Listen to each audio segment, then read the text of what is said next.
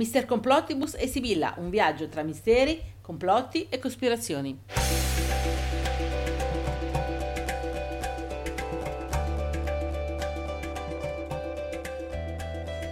Ciao a tutti da Mister Complottibus Da Sibilla e da Mirna, la nostra sfera di cristallo.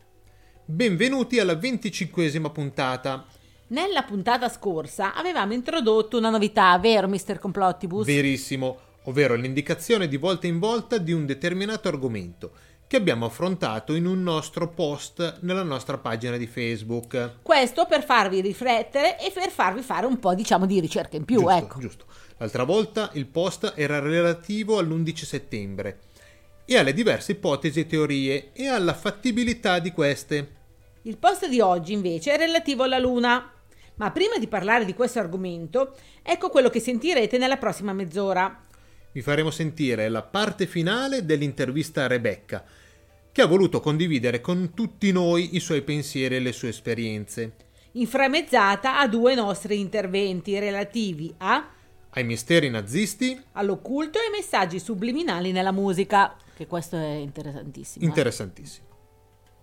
Ritornando invece alla Luna, Oh, da diverse ricerche fatte negli anni abbiamo notato che non vi sono pitture rupestri o disegni o altri riferimenti artistici relative al nostro satellite in epoche antiche, diciamo prima di 15.000 anni fa. sì, ecco. antecedenti a quella data, ecco. Giusto.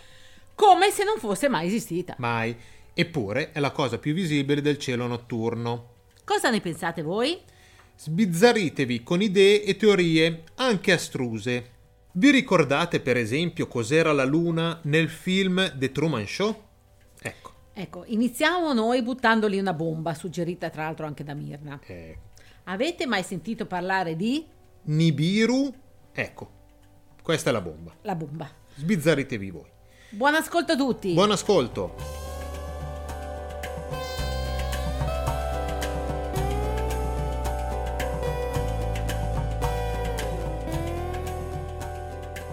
Un saluto a Davide e agli ascoltatori di Silver Music Radio da Mr. Complottibus. da Sibilla e dalla nostra sfera di cristallo Mirna.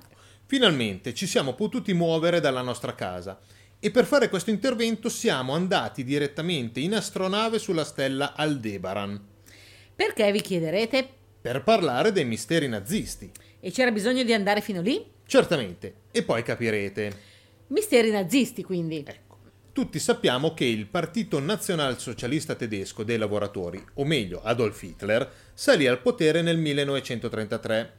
Ma per vedere alcune sue radici occulte o misteriose dobbiamo andare indietro di qualche decennio e vedere quella organizzazione più o meno segreta, esoterica ed occulta chiamata Società Thule, fondata prima nel 1910 e riformata una decina di anni dopo.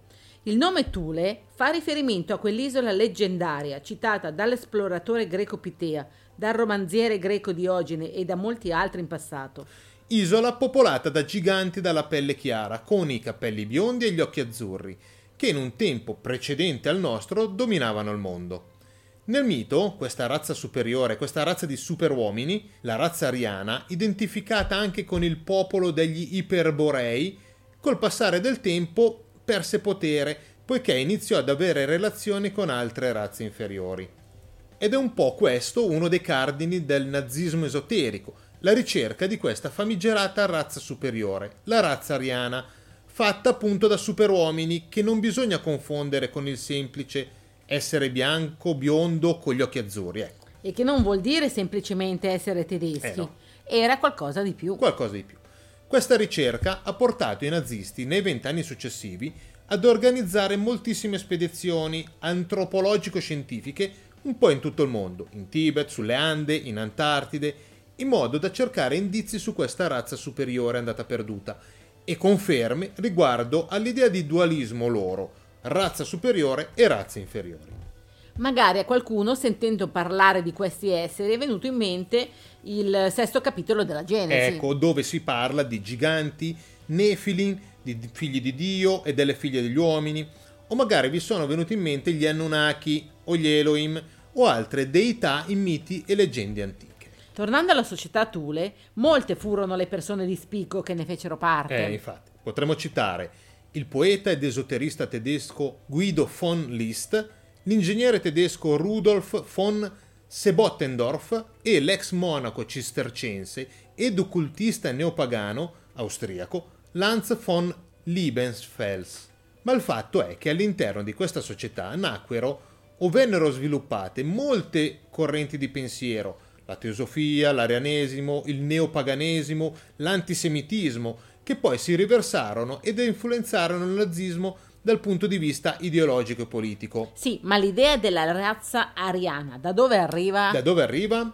E qui entra in gioco Madame Elena Petrovna Blavatsky. La, la Blavatsky, famosissima. La, Blavatsky, eh. la famosissima medium e occultista russa, fondatrice nel 1875, assieme all'esoterista americano il colonnello Henry Steele Olcott, della Società Teosofica Internazionale. Lei, decine di anni prima della società Thule, aveva sostenuto che nel mondo, fin dall'inizio dei tempi, si sarebbero susseguite molte razze. La quinta di queste, la razza ariana, sarebbe nata 18 milioni di anni fa e sarebbe vissuta fino a 850.000 anni fa nel grande continente di Atlantide. Sì, Atlantide che sarebbe stata distrutta a seguito di una catastrofe spaventosa. Ecco, mm. alcuni ariani sarebbero andati in diverse zone del mondo, Tibet, Ande per esempio, ecco mischiandosi con la popolazione lì esistente, ed altri si sarebbero rifugiati nelle viscere della Terra, fondando la mitica Agartha, una civiltà sotterranea tecnologicamente avanzatissima. E queste informazioni da dove sarebbero arrivate? Dagli antichi maestri sconosciuti, i maestri dell'antica sapienza, abitanti ad Agartha e in altri luoghi segreti, con cui lei era in contatto telepatico. Sì, ma tornando a bomba alla società Thule. Ecco. Eh. Tra i vari membri famosi bisogna sicuramente citare anche il politico tedesco Rudolf Hess, uno degli uomini più influenti del Terzo Reich, e ovviamente Adolf Hitler, che fu iniziato alla società Thule da Dietrich Eckart, la persona a cui Hitler dedicò il Mein Kampf. Ce ne sarebbero di cose da dire relativamente alla società Thule e ai suoi membri, tantissimi. Però, dato che a noi interessa il mistero e anche un po' l'ufologia, la medianità e il contattismo, parliamo di una delle persone più importanti da questo punto di vista della società Thule. Chi? Ovvero Maria Orsic. Ecco, una delle cinque Vril Damen, signore del Vril e membro della società Vril. Del termine Vril poi ne parleremo tra poco. Ecco. Maria Orsic fu una medium austro-tedesca molto dotata che, a suo dire, era in contatto con degli alieni provenienti da un pianeta della stella Aldebaran nella costellazione del Toro. Sì, e da loro avrebbe ricevuto messaggi, disegni, indicazioni, soprattutto in lingua sumera. Lingua sumera. Che, dopo essere stati decifrati, avrebbero dato vita ad un progetto molto interessante. Ecco, la costruzione di una particolare macchina volante, un disco volante vero e proprio, dal nome... Jenseits Flugmaschine. Ecco, Un'altra delle cose particolari delle signore del Vril erano i lunghi capelli, che dicevano essere dei conduttori magici, delle potenti antenne in grado di facilitare la ricezione dei messaggi alieni. Un po' come i miei. Ecco, e come quelli di Mirna. Esatto, soprattutto. Ora, lo so che vi sembra tutto molto, molto assurdo e irreale, e forse del tutto inventato, ma la cosa interessante è che i gerarchi nazisti credettero a tal punto a tutto questo che iniziarono la costruzione di alcuni prototipi, i mitici V7 o Aonebu, con la loro forma campaniforme, classica dei dischi volanti, grazie anche a scienziati e ingegneri nel campo missilistico, come Von Braun. In Germania prima e magari negli Stati Uniti dopo la fine della Seconda Guerra Mondiale, magari in zona area 51. Eh, infatti, bisogna dire che molti usano l'espressione i tedeschi hanno perso la guerra, ma non i nazisti, ragionando su quanto, dal punto di vista scientifico e ingegneristico, è stato portato avanti in America negli anni 50 e 60. Vedi Operazione Paperclip, di cui abbiamo già parlato. Tornando invece alle signore del Vril, ecco, loro scomparvero improvvisamente anni dopo e la leggenda vuole siano riuscite a partire con l'Andromeda Gerat, la loro grande astronave sigariforme alla volta di Andromeda ma magari si sono solo spostati in zona Las Vegas R51. Eh, chissà. chissà. Ma se parliamo di Vril, non possiamo non parlare del libro The Coming Race, La razza avventura, eh, scritto da Edward Buller Litton, molti anni prima. Ecco, nel libro, parallelamente più o meno a quanto raccontava la Blavatsky in quegli anni, si narra di una civiltà sotterranea molto avanzata, di esseri sovrumani, che appunto avevano fattezze ariane, vivevano più di mille anni ed erano in possesso di un potere extrasensoriale dato da un'energia invincibile ed inesauribile chiamata appunto Vril, che derivava dal sole nero posto al centro del luogo dove vivevano, la terra cava. È un racconto di fantascienza o una verità romanzata? Eh, chissà. Ed il sole nero, che è tra l'altro uno dei simboli della società Thule, ci porta ad un altro argomento strano e misterioso, la nascita e lo sviluppo delle SS, le Schutzstaffel. Squadre di salvaguardia, l'organizzazione paramilitare nata come servizio di sicurezza del Partito Nazionalsocialista, ma che Heinrich Himmler riformò e fece crescere anche in modo esoterico e cultista. E il simbolo del sole nero, perché cos'è famoso? È famoso per essere il mosaico sul pavimento della sala dei generali delle SS, una stanza della torre nord del castello di Wewelsburg che fu ristrutturato da Himmler ed utilizzato soprattutto a scopo rituale. Lì si riuniva una elite occulta costituita da Himmler e da 12 alti ufficiali dell'SS che, come i nuovi cavalieri della tavola rotonda, guidavano la nazione e rinforzavano in quella sala lo spirito della razza ariana tramite rituali magici occulti. Tra le tante sottosezioni della SS, poi particolare è la Anenerbe, la società di ricerca dell'eredità ancestrale che conduceva ricerche sulla storia antropologica e culturale della razza ariana. Sono loro che crearono negli anni le diverse spedizioni in giro per il mondo, in Eh. Perù, Antartide, ma soprattutto Tibet e Nepal. Ecco, la spedizione più famosa fatta dall'ornitologo e zoologo tedesco Ernst Schäfer e dall'antropologo Bruno Beger per investigare la zona che venne vista come uno dei luoghi sacri della civiltà ariana. Sempre rimanendo sul discorso simboli, come non citare la svastica, un antico simbolo indoeuropeo largamente utilizzato nelle religioni dell'India e della Cina. Il mito dell'antica civiltà ariana, oltre ad alcune influenze neopagane, portò il Partito Nazionalsocialista ad adottarla come simbolo ufficiale. Ecco. E in Italia? In Italia in quel periodo si dice vi fosse il mitico gabinetto RS-33, istituito da Mussolini e con a capo Guglielmo Marconi, con lo scopo di indagare i molti casi ufologici di allora e soprattutto fare della retroingegneria aliena sugli UFO crash avvenuti in Lombardia. Magari ne riparleremo in un'altra puntata che Ecco. è interessante come Molto, argomento. infatti. E con questo ridiamo la linea a Davide, Un saluto e buone cospirazioni a tutti da Sibilla da Mr. Complotibus, e da Mirna. che dov'è che? È andata a trovare la Orsi, ci Usti. pensa un po'. Mm, Speriamo ce la saluti. davvero. Ciao a tutti. Ciao!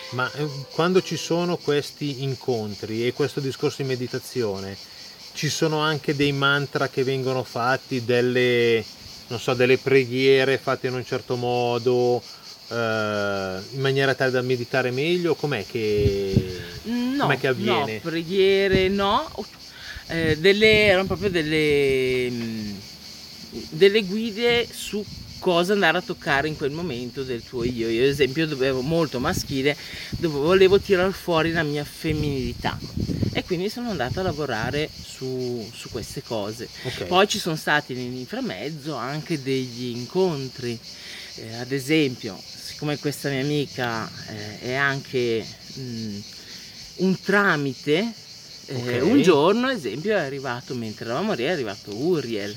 ok. Quindi lei ci ha detto... Un tramite nel senso... mm, Un filtro, un... Sì, sì. Una, io a volte le chiamo la grondaia, come, come diceva Roll.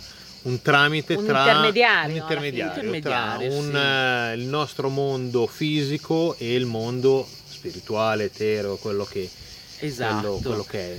E in quel momento lei ci ha detto sta per arrivare qualcuno, io non- alla fine non ricordo mai cosa eh, dico, cosa riporto e quindi eh, ci ha chiesto di stare attenti a cosa stavano dicendo e nel frattempo che è arrivato pure lei ha iniziato a parlare, io me lo sono trovato davanti ma a 5 centimetri dal mio volto, una sensazione di pace, di tranquillità, un volto meraviglioso, anche un po' femminile, molto dolce.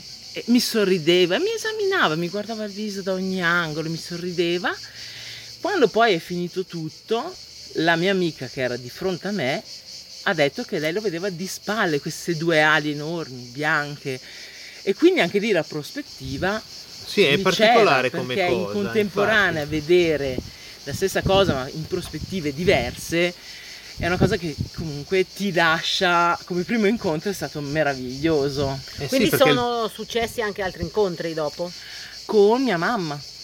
Con mia mamma sempre tramite questa ragazza che non ha mai, mai incontrato mia madre. E io ho capito che era lei parte perché mia mamma gliel'aveva detto. Ma poi perché eh, lei si muoveva nel ridere, nel muoversi, muoveva la testa come faceva mia mamma. E lei non poteva saperlo, quindi Io non, non io ho compreso che era lei, poi anche da sola, sempre nel cerchio, perché è una modalità di incontro il cerchio, è Ok. come un velo che tu apri, ti metti dentro questo velo dove ti ricarichi, metti dentro anche gli oggetti che vuoi ricaricare, Ah, che vuoi ok. portare addosso, quindi se fai le carte puoi tenerle con te nel cerchio. Puoi mettere anche un foglio e una penna se sei eh, portato per la scrittura eh, Automatica. automatica. Eh, puoi Cosa che te invece non è mai eccetera. capitata, per esempio. No, quello no. Io sento quando c'è una presenza, eh, sento gli odori, i profumi.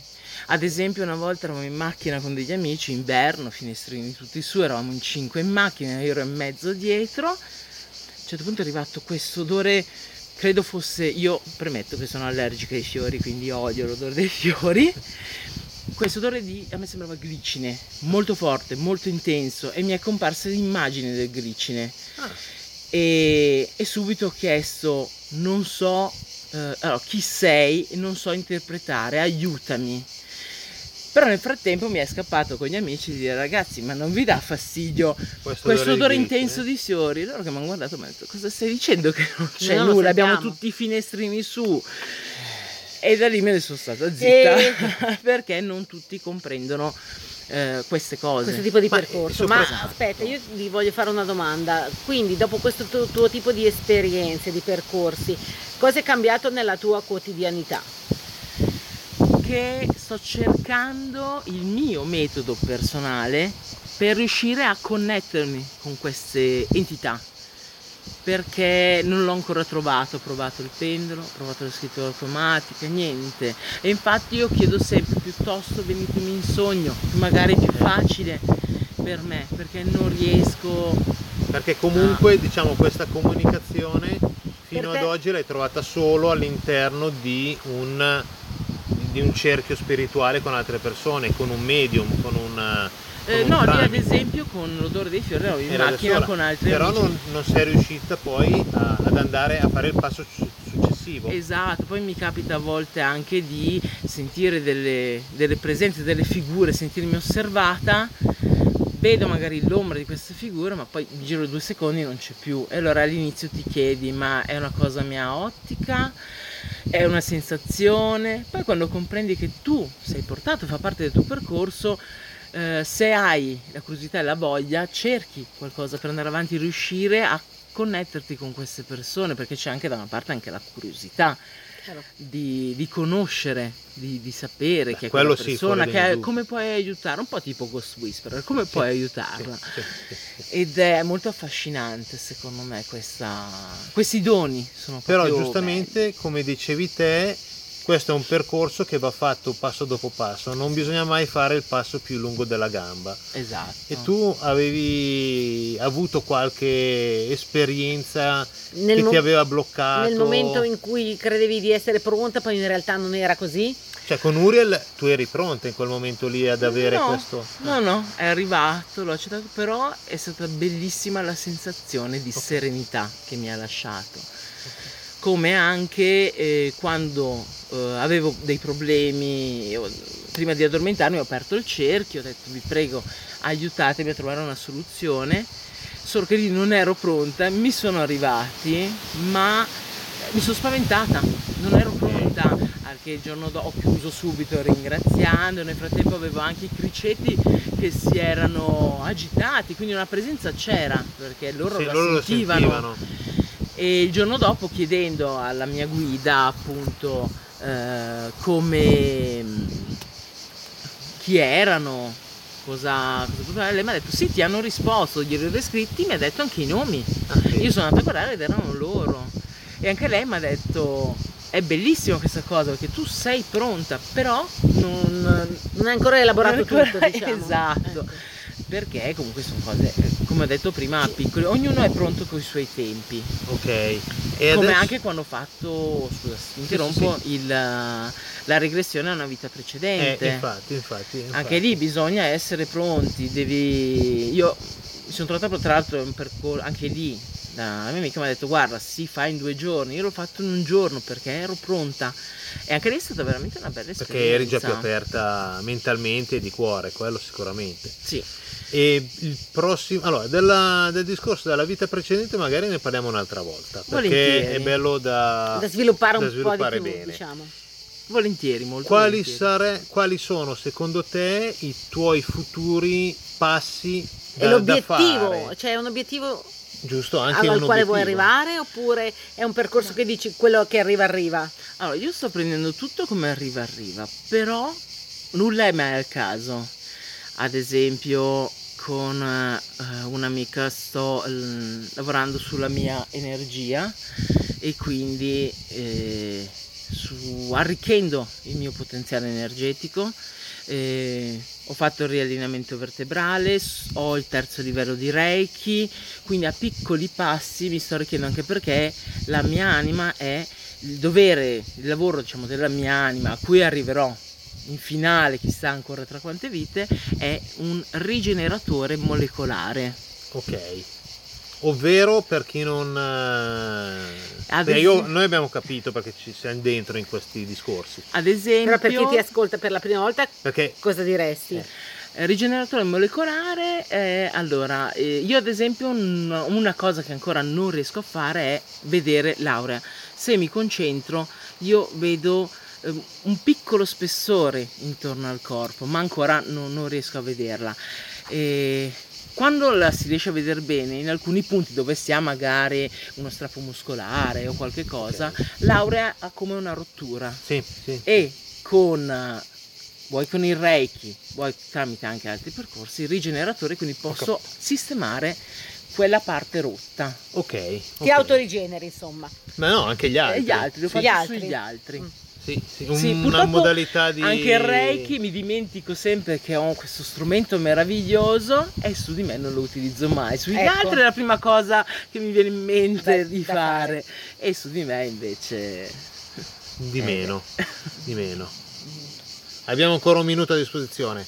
Ehm, no, è- no, appunto, sì, l'obiettivo appunto è su un discorso di come abbiamo anche affrontato con altre persone e nelle- nei nostri podcast, eccetera, il ragionamento del in questa vita terrena siamo corpo, ma siamo soprattutto anima e l'anima si rigenera, si reincarna, fa un percorso tutto suo e tutto anche il discorso di vite precedenti. Ce ne sarebbe da parlare per tre ore.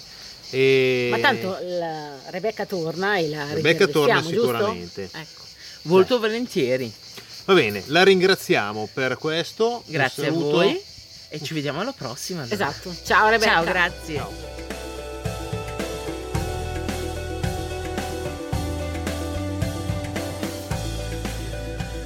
Saluto a Davide e a tutti gli ascoltatori di Silver Music Radio, da Sibilla Da Mr. Complottibus, e da Mirna, la nostra sfera di cristallo. questo intervento relativo alla musica e ai messaggi subliminali e all'occulto ve lo inviamo dalla Scozia. Siamo infatti in riva al lago di Loch Ness. No, non per vedere Nessie il mostro, anche se qualcosa abbiamo visto. Vero? Ma perché abbiamo fatto un giro a Boleskin House, la bella casa che c'è qui in riva al lago. Ecco, che cosa c'entra questa casa con gli argomenti di oggi? Beh, c'entra molto. È il primo passo di un piccolo percorso che vedremo qui nei prossimi minuti. Allora, Boleskin House è molto famosa per due motivi principalmente. Ecco. per due suoi proprietari. Ecco, prima di tutto questa villa decisamente grande che si sviluppa su un piano è stata l'abitazione dal 1899 per circa 20 anni di Aleister Crowley, scrittore, esoterista e fondatore del moderno occultismo. Ma non fu solo l'abitazione, fu un vero e proprio santuario dell'occulto, in quanto si dice che Crowley in quella villa facesse riti esoterici e sedute spiritiche. E proprio lì nacque uno dei suoi scritti più famosi, si dice dettato da un'entità, un demone, boh. Famosa anche perché dopo 50 anni di incurie fu acquistata da Jimmy Page dei Led Zeppelin, un vero fan dell'occulto ma soprattutto di Crowley. eh, ove visse e che la utilizzò con la band anche come sala prove e luogo in cui prendere l'ispirazione per la sua musica. Ecco. Sfortunatamente alcuni incidenti occorsi ad ex membri e persone dell'entourage della band, ma soprattutto la morte del figlio di Robert Plant, il cantante, e di John Bonham, il batterista delle Zeppelin, si dice abbiano indotto Page a vendere Boleskine House una decina di anni dopo. Plant, come gli altri membri delle Zeppelin, era molto interessato al fantasy e a un certo tipo di storia e letteratura medievale, interessi che hanno influenzato ovviamente la loro musica. Ma andando più a fondo ed analizzando bene la loro storia, si vede che c'è molto di più. Ecco, si vede che c'è l'occulto e l'esoterismo che hanno influenzato parecchio la band e la creazione di un certo universo magico attorno ad essa, che si può notare bene nella musica, nei vestiti di scena per i concerti, nelle copertine dei dischi, nei vari simboli. Page, inoltre, non era solo un ammiratore delle arti occulte ed un collezionista degli oggetti di Crowley, ma era anche un artista che cercava di inserire all'interno della sua musica e dei testi delle sue canzoni tutta una serie di riferimenti legati all'occultismo e alla magia rituale. Un esempio è la scritta simbolica Zoso, che si può trovare nell'album Zeppelin 4 e che simboleggia Jimmy Page, insieme agli altri tre simboli accomunati ai suoi colleghi della band. Ma questo è solo uno dei moltissimi esempi. Altra cosa, a metà tra la leggenda e la realtà, è la creazione della bellissima canzone Stairway to Heaven, quarta traccia di quell'album, del testo, delle parti di chitarra e degli assoli di Page. Sì, e relativamente al testo, con diversi passaggi abbastanza criptici, Robert Plant ammette di averlo composto sotto l'influsso di qualche tipo di scrittura automatica. È- è Mm. quasi fosse un medium caduto in trance o che la sua mano sia stata mossa da un'entità esterna. Ecco. Quello che dichiara infatti è lampante. Tenevo in mano un pezzo di carta e una penna e, per qualche ragione, ero di pessimo umore. Quindi all'improvviso le mie mani cominciarono a buttare giù parole. Me ne rimasi lì a fissarle e poi quasi balzai in aria per lo stupore. Ma non solo il testo, anche l'assolo di chitarra, uno dei più belli, più amati e meglio eseguiti della storia della musica.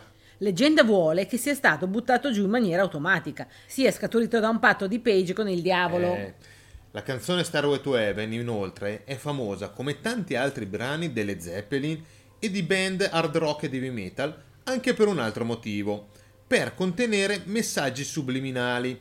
Ah, messaggio subliminale, che deriva da sublimen, ovvero sottosoglia, un messaggio al di sotto della soglia della percezione che ti entra in testa in maniera inconscia e che lì ci rimane.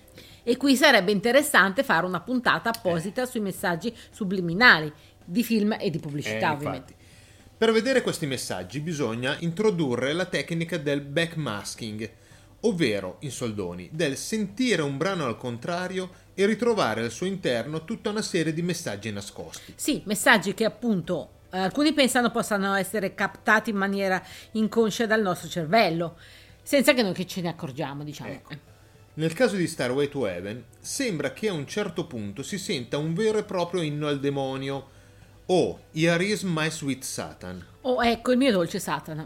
e anche il Give Growth Giving Your 666. Egli ti darà forza dandoti 666. Ecco, 666 che è il numero della bestia, il numero del diavolo, numero spesso legato all'occulto e al satanismo. Ora, se uno ascolta un brano al contrario, indipendentemente da tutto e dal tipo di brano, si ha una certa inquietudine, viene un po' di angoscia dato che sembrano suoni non tanto naturali. Se poi uno ascolta queste parti al contrario, leggendo il testo, in effetti sembra quasi che la voce del cantante al contrario dica queste cose. Però, che dire, Eh, insomma. che- mm. In effetti, oltre a questo brano, ci sono tutta una serie di canzoni che sembrano contengano dei messaggi, se vengono ascoltate al contrario. Sì, però prima di analizzarle bisogna ragionare su una cosa ben precisa. È vero? una cosa, infatti. Noi viviamo in un mondo con tre dimensioni spaziali e una temporale. Nelle dimensioni spaziali ci si può muovere in entrambe le direzioni, andare avanti e indietro, in su e in giù, a destra e a sinistra. In quella temporale? Abbiamo sempre pensato si possa andare solo in una direzione, dal passato al futuro, passando per il presente. Però se il nostro cervello, mentre sente una canzone, è capace di analizzare un messaggio subliminare di questo tipo, un messaggio in backmasking, allora vuol dire che la dimensione temporale non ha una sola direzione, che si può dare avanti e indietro nel tempo. Che ne pensate? Oppure può darsi che il fenomeno di backmasking sia solo una pareidolia acustica. Ovvero è il nostro cervello che immagina di ascoltare un qualcosa simile a ciò che noi conosciamo, associando suoni a parole conosciute. Per capire meglio il discorso della pareidolia, basta pensare a quella visiva, quando guardiamo la luna piena e ci vediamo lì dentro una faccia che strizza l'occhio. Venendo ad altri brani contenenti messaggi nascosti o subliminali, un altro esempio molto famoso è Revolution 9 dei Beatles, scritto a fine 68, in cui il messaggio è ripetuto number 9, number 9, number 9, numero 9, numero 9. Al contrario diventerebbe Turn Me On Dead Man. Eccitami uomo morto. E questo si ricollegherebbe al discorso Paul is dead, Paul è morto, che avevamo visto tempo fa, ovvero alla leggenda che nel 1966 Paul McCartney morì e fu sostituito da un sosia. E alla stessa leggenda si collegano il brano I'm So Tired, in cui se ascoltato al contrario Lennon sembra che dica Paul is dead man, miss him, miss him, miss him. Paul è morto, amico, mi manca, mi manca, mi manca. E anche molti altri brani dei Beatles, almeno una quindicina, sono legati a questo. Almeno quindi. Rimanendo invece sull'inneggiare a Satana, nella canzone Like a Prayer di Madonna sembrerebbe esserci Oh, hear our Savior Satan. Oh, ascolta il nostro Salvatore Satana. Eh. E poi ci sono i Queen con Another One Bite Dust del 1980 dove si sentirebbe Start to smoke marijuana, cominciate a fumare marijuana. E ce ne sono talmente tanti altri di Eh. esempi e che faremo notte a elencarli tutti, Infatti. diciamo, ecco. Bisogna dire però che questo brano dei Queen, con Starway to Heaven dei Led Zeppelin ed altri, sono stati utilizzati negli Stati Uniti da alcuni cristiani evangelici fondamentalisti per fare una crociata contro un certo tipo di musica. La musica del diavolo che inneggia all'uso di droghe e a Satana Eh. e che lo fa anche in maniera strisciante, velata, nascosta e subliminale. Appunto, appunto, questa crociata e tutto sto cinema del backmasking diventarono poi così famosi che alcuni musicisti inserirono volutamente delle tracce al contrario. Uno su tutti è il messaggio nascosto nella traccia Empty Spaces dei Pink Floyd, nell'album The Wall, che tradotto fa così. Congratulazioni, hai appena scoperto il messaggio segreto. Per piacere, invia la tua risposta al vecchio Pink, presso la Fanny Pharma a Chalfont. Spettacolo. Che è un'evidente parodia dei messaggi subliminali, come lo è la canzone The Tour Through Your Mind Wig dei B52, in cui è stato inserito Stai suonando il disco al contrario, attento, potresti rovinare la tua puntina. spettacolo. Di esempi ce ne sono veramente tanti, alcuni fatti per scherzo, altri per motivi commerciali. Infatti. diciamo. E anche in Italia se ne possono trovare molti di questi esempi, come negli album di Battiato, di J-Ax, di CCCP, delle vibrazioni, eccetera, eccetera. Ecco, tantissimi.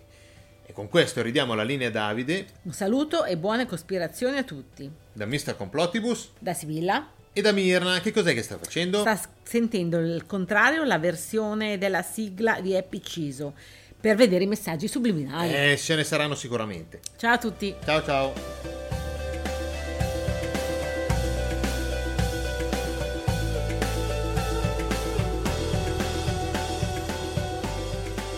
Che ne pensate allora? Vi è piaciuta la puntata?